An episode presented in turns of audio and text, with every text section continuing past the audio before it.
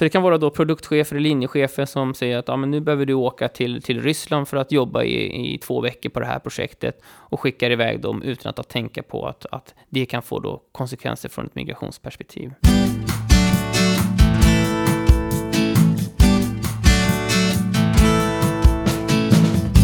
Hej och välkommen till Deloittes Mobility-podd. Jag heter Martina Junge, jag är skattejurist och jag har jobbat i sju år på Deloitte med mobilityfrågor. Hej, jag heter Johan Sander. Jag är också skattejurist och partner här på Deloitte. Och jag har arbetat med mobilitetsfrågor i 23 år. Och ni vet väl att den här podden endast innehåller allmän information. Det är alltså inte någon faktisk rådgivning vi ger här. Och om ni har frågor som ni inte får svar på här eller vill ha aktiv rådgivning att förlita er på får ni jättegärna kontakta oss på mobilitypodden at deloitte.se. Då så Johan, då sitter vi här igen. Ja, kul. Ja, hur känns det? Vad är det som gnager på insidan idag? Ja, eh, vi ska ju tala om migration idag. Ja. Och eh, min noja är ju då att jag tycker att migrationsfrågorna har blivit mycket mer komplicerade, mer tidskrävande och mer omständligt i EU, inom EU och utanför EU eh, de senaste åren. Och det kan väl möjligtvis bero på att migrationsfrågorna har kommit upp högt på agendan i respektive land och det har blivit tuffare helt enkelt. Mm. Ja, jag håller med dig. Ehm, dagens ämne är alltså migration. Hur ordnar man det snabbt och lätt? Och vår gäst idag då heter Andreas Bråte. Varmt välkommen hit. Tack ska du ha Martina. Vad roligt att ha dig här. Kul att få vara här. Ehm, du får jättegärna börja med att berätta lite om dig själv. Precis, jag är precis som Martina och Johan skattejurist i grund och botten. Eh, började på Deloitte eh, 2004, så det är snart 14 år sedan. Och eh, halkade väl in för cirka sex år sedan in på migrationsområdet.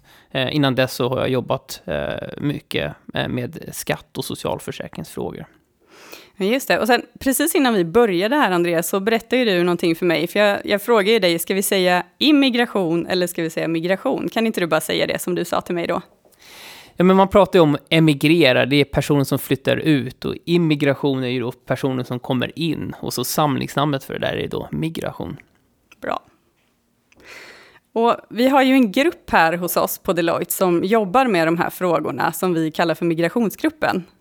Berätta lite, hur många är ni nu? Jag såg att ni hade en liten kick-off-middag häromdagen. Ni var ju hur många som helst. Ja, men precis. Jag menar, migrationsgruppen eh, har växt väldigt, väldigt mycket. Precis som Johan var inne på tidigare så Ehm, det, här, det har varit ett ökat fokus från, från företagen kring att göra rätt när det gäller migrationsfrågor. Ehm, och eh, jag ska inte sticka under stol med att, att den här certifieringsprocessen har också hjälpt oss som certifierat företag ehm, att, att eh, få mer arbete kring migrationsfrågor. Då.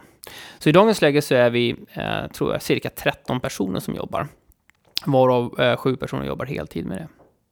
Så en stor grupp och mycket, mycket att göra. Och du nämnde certifieringsprocessen. Kan du väldigt kort bara berätta vad det innebär? Precis. Ehm, I oktober 2011 då lanserade Migrationsverket eh, det de kallar för certifieringsprocess. Eh, där företag då som hade minst 50 ansökningar om året hade möjlighet att söka hos Migrationsverket att bli certifierade. Och egentligen så innebär det att, att Migrationsverket har en, en, en urvalsprocess för de företagen där de plockar ut de ansökningarna och där de eh, har en snabbare handläggningstid.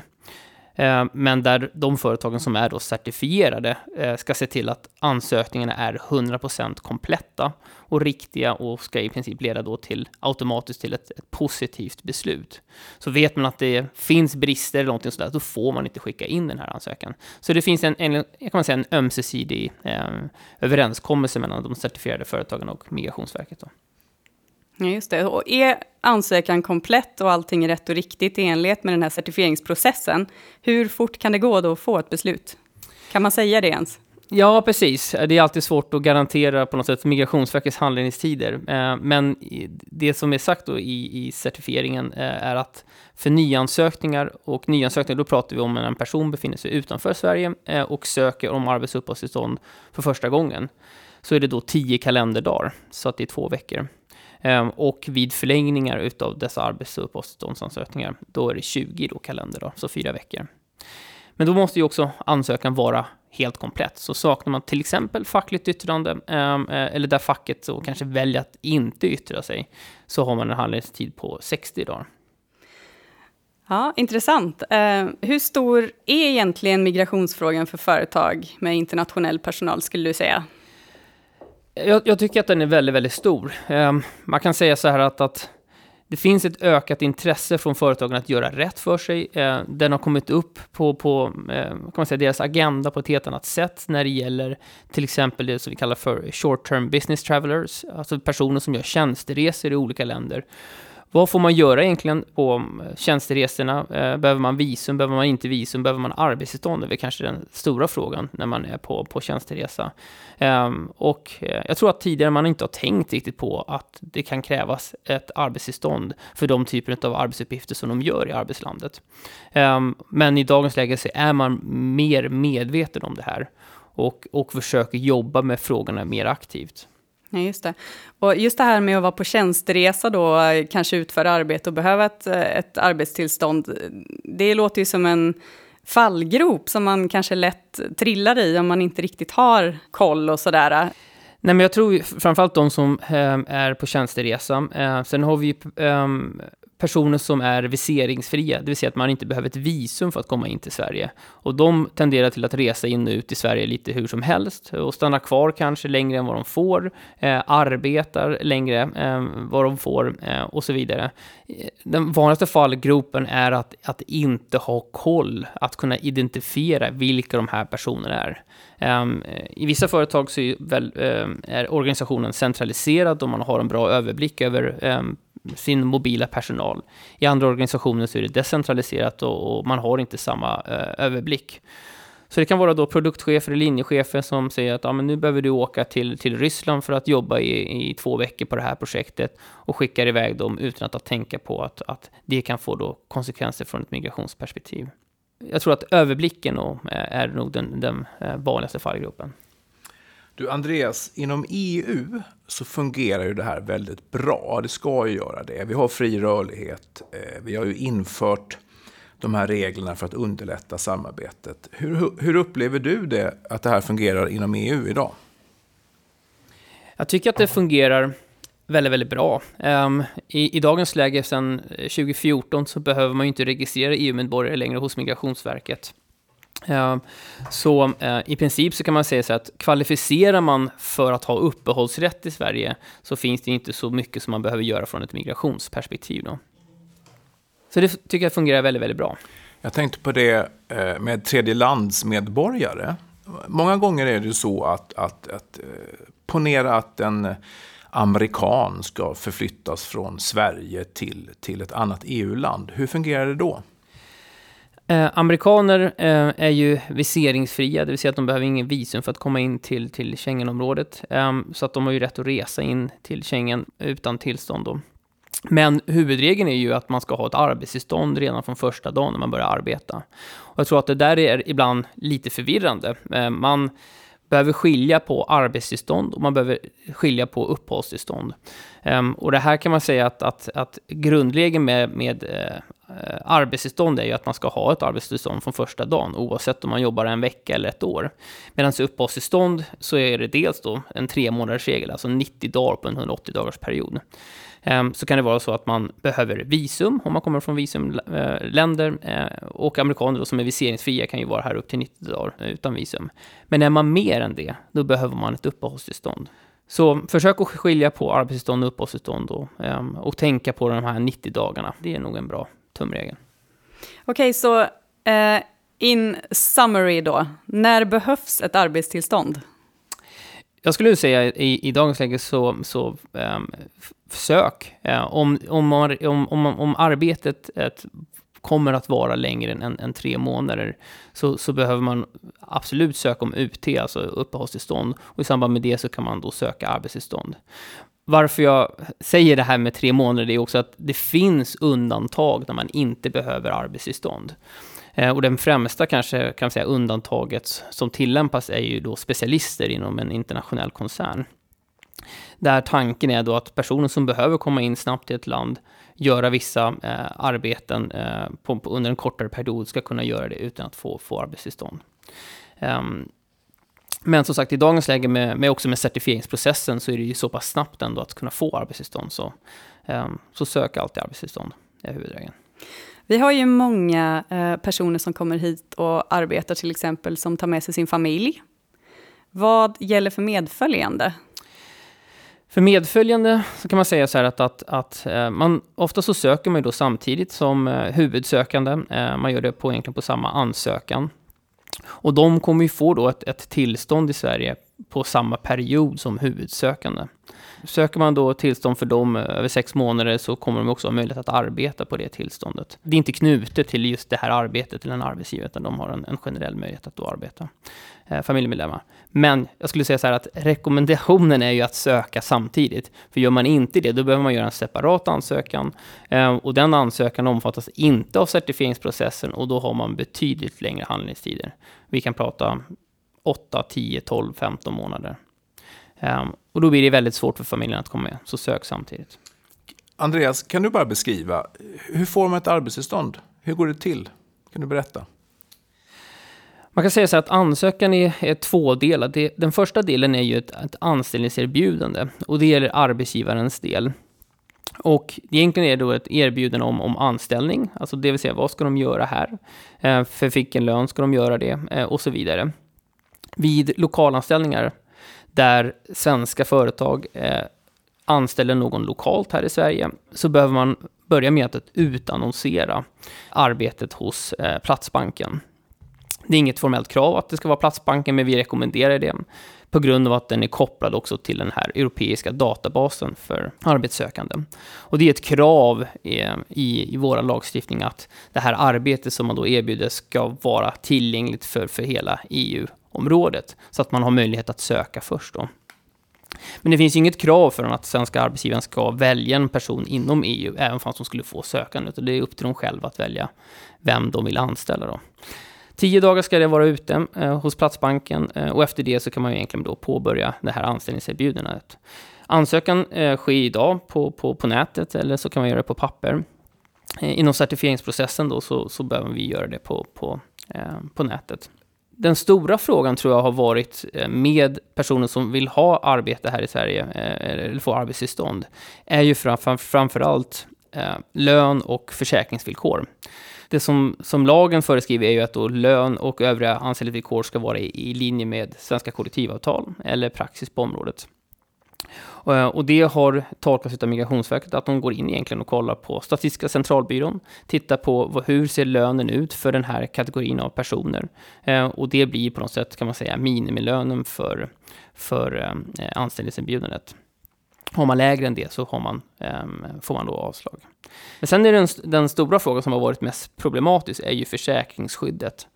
Där man vill då att arbetsgivaren tecknar samtliga de här kollektivavtalsförsäkringarna. Eh, eller alltså TGL, TFA, eh, tjänstepension och sjukpensionsdelen. Eh, för att man ska då få eh, arbetstillstånd. Och det har inte varit helt lätt för alla företag att göra det. Eh, primärt då de utländska bolagen eh, som inte har fast driftställe i Sverige. Andreas, eh, vad skulle du säga, det du beskriver nu är ju eh, eh, mer formella krav det krävs mer arbete. Skulle du säga att de flesta länderna inom EU har liknande processer? Att de har ungefär samma krav? Det är såklart styrt inom EU. Men, men vad är din personliga uppfattning, bara lite schematiskt, inom EU? Jag skulle nog säga att, att i och med att, att vi inte behöver egentligen erbjuda det här eh, arbetet till någon EU-medborgare, eller alltså välja dem först. Man behöver inte titta på var det finns eh, eh brist någonstans och så vidare. Och ansökningsprocessen i dagens läge sker elektroniskt på, på nätet. Så, så, man kan som man säga, äga hela processen, man kan skicka in alla dokument. Det behöver inte vara Eh, i original eller någonting sånt där. Det kan vara skannade kopior. Så är den svenska ansökningsprocessen ändå relativt eh, enkel, skulle jag säga. Um, sen är det en annan sak att det är väldigt långa handläggningstider hos Migrationsverket. Det är en annan fråga. Uh, I andra länder så är det mer omständigt. Man har flera olika typer av tillstånd. Eh, man behöver titta på vad personen ska göra. Har de en managerposition? Eh, är de specialister? Vad har de för lön? Då kan de hamna i olika kategorier utav, utav kan man säga, arbetstillstånd.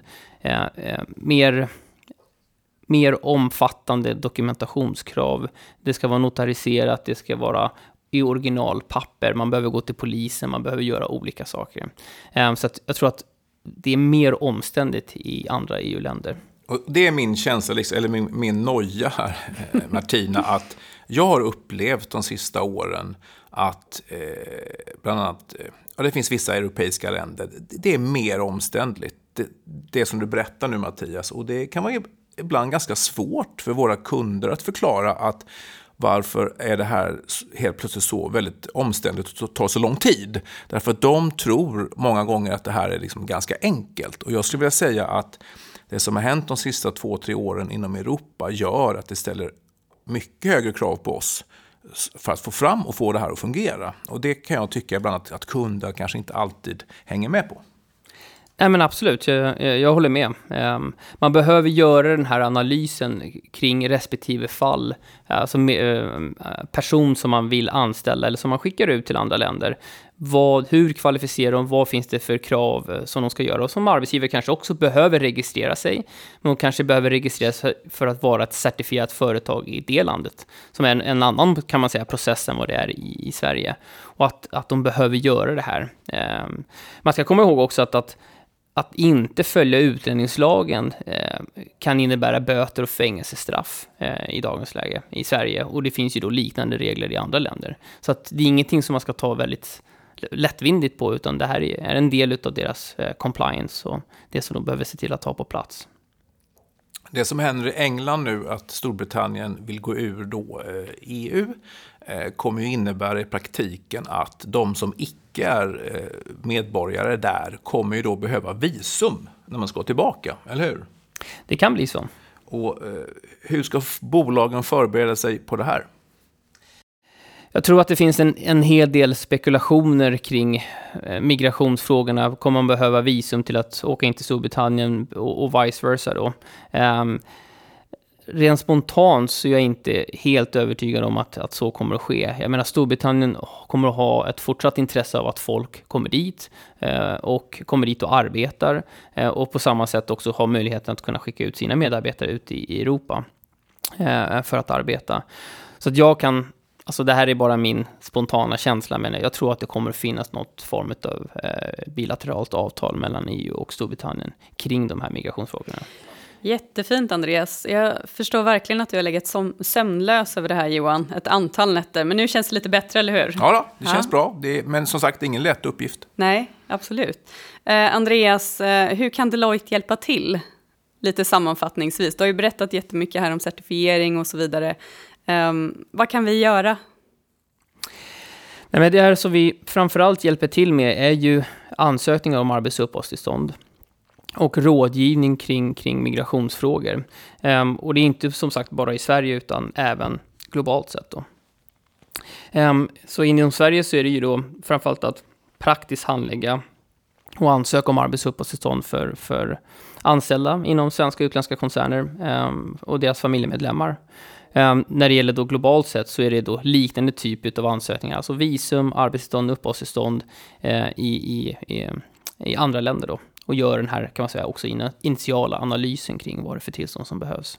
Och, och då kan ni hålla ihop det här i olika länder så att ni styr det här egentligen från Sverige? Precis, så vi har globala system och globala team som, som ser till att leverera mot, mot eh, de här globala kunderna där de behöver ha arbetsuppehållstillstånd.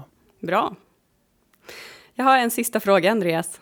Om du fick välja ett land att arbeta i, förutom Sverige då, vilket skulle det vara? Ja, precis. Bra fråga Martina. Eh, jag funderade på det. Vi hade en kollega från eh, vårt eh, kontor nere i Melbourne här förra veckan, som är på assignment där nere under tre års tid. Jag själv var ute och reste och valde då Helsingfors av alla ställen att arbeta, vilket i sig passade mig bra eftersom jag finns påbrå. Um, jag tror ändå att jag hade nog kanske valt Australien. Eh, varmt och skönt land och eh, trevliga människor. Det, jag tycker det låter som mm. ett utmärkt val. För några avsnitt sedan så ringde vi ju en kollega i Brisbane och det lät ju fantastiskt trevligt, måste jag säga. Väldigt gästvänligt och så vidare, så att, eh, bra val. Mm. Jaha, Johan, vad tror du att vi ska prata om i nästa avsnitt då? Ingen aning faktiskt. Vet du inte det? Nej. Nej, men det vet jag. Och vad blir det då? Det är mobilitet och process och teknikfrågor. Perfekt. Eh, ni, menar, ni pratade ju innan om hur svårt det är att hålla koll på alla, särskilt business travelers. Eh, tjänsteresenärer som åker lite hur som helst in och ut i Sverige och så vidare. Hur håller man koll på dem egentligen? Ja, det kanske vi får reda på i nästa avsnitt eh, när vi pratar med våra gäster kring process och teknikstöd. Missa inte det. Hej då! Ja. Hej då! Hej då!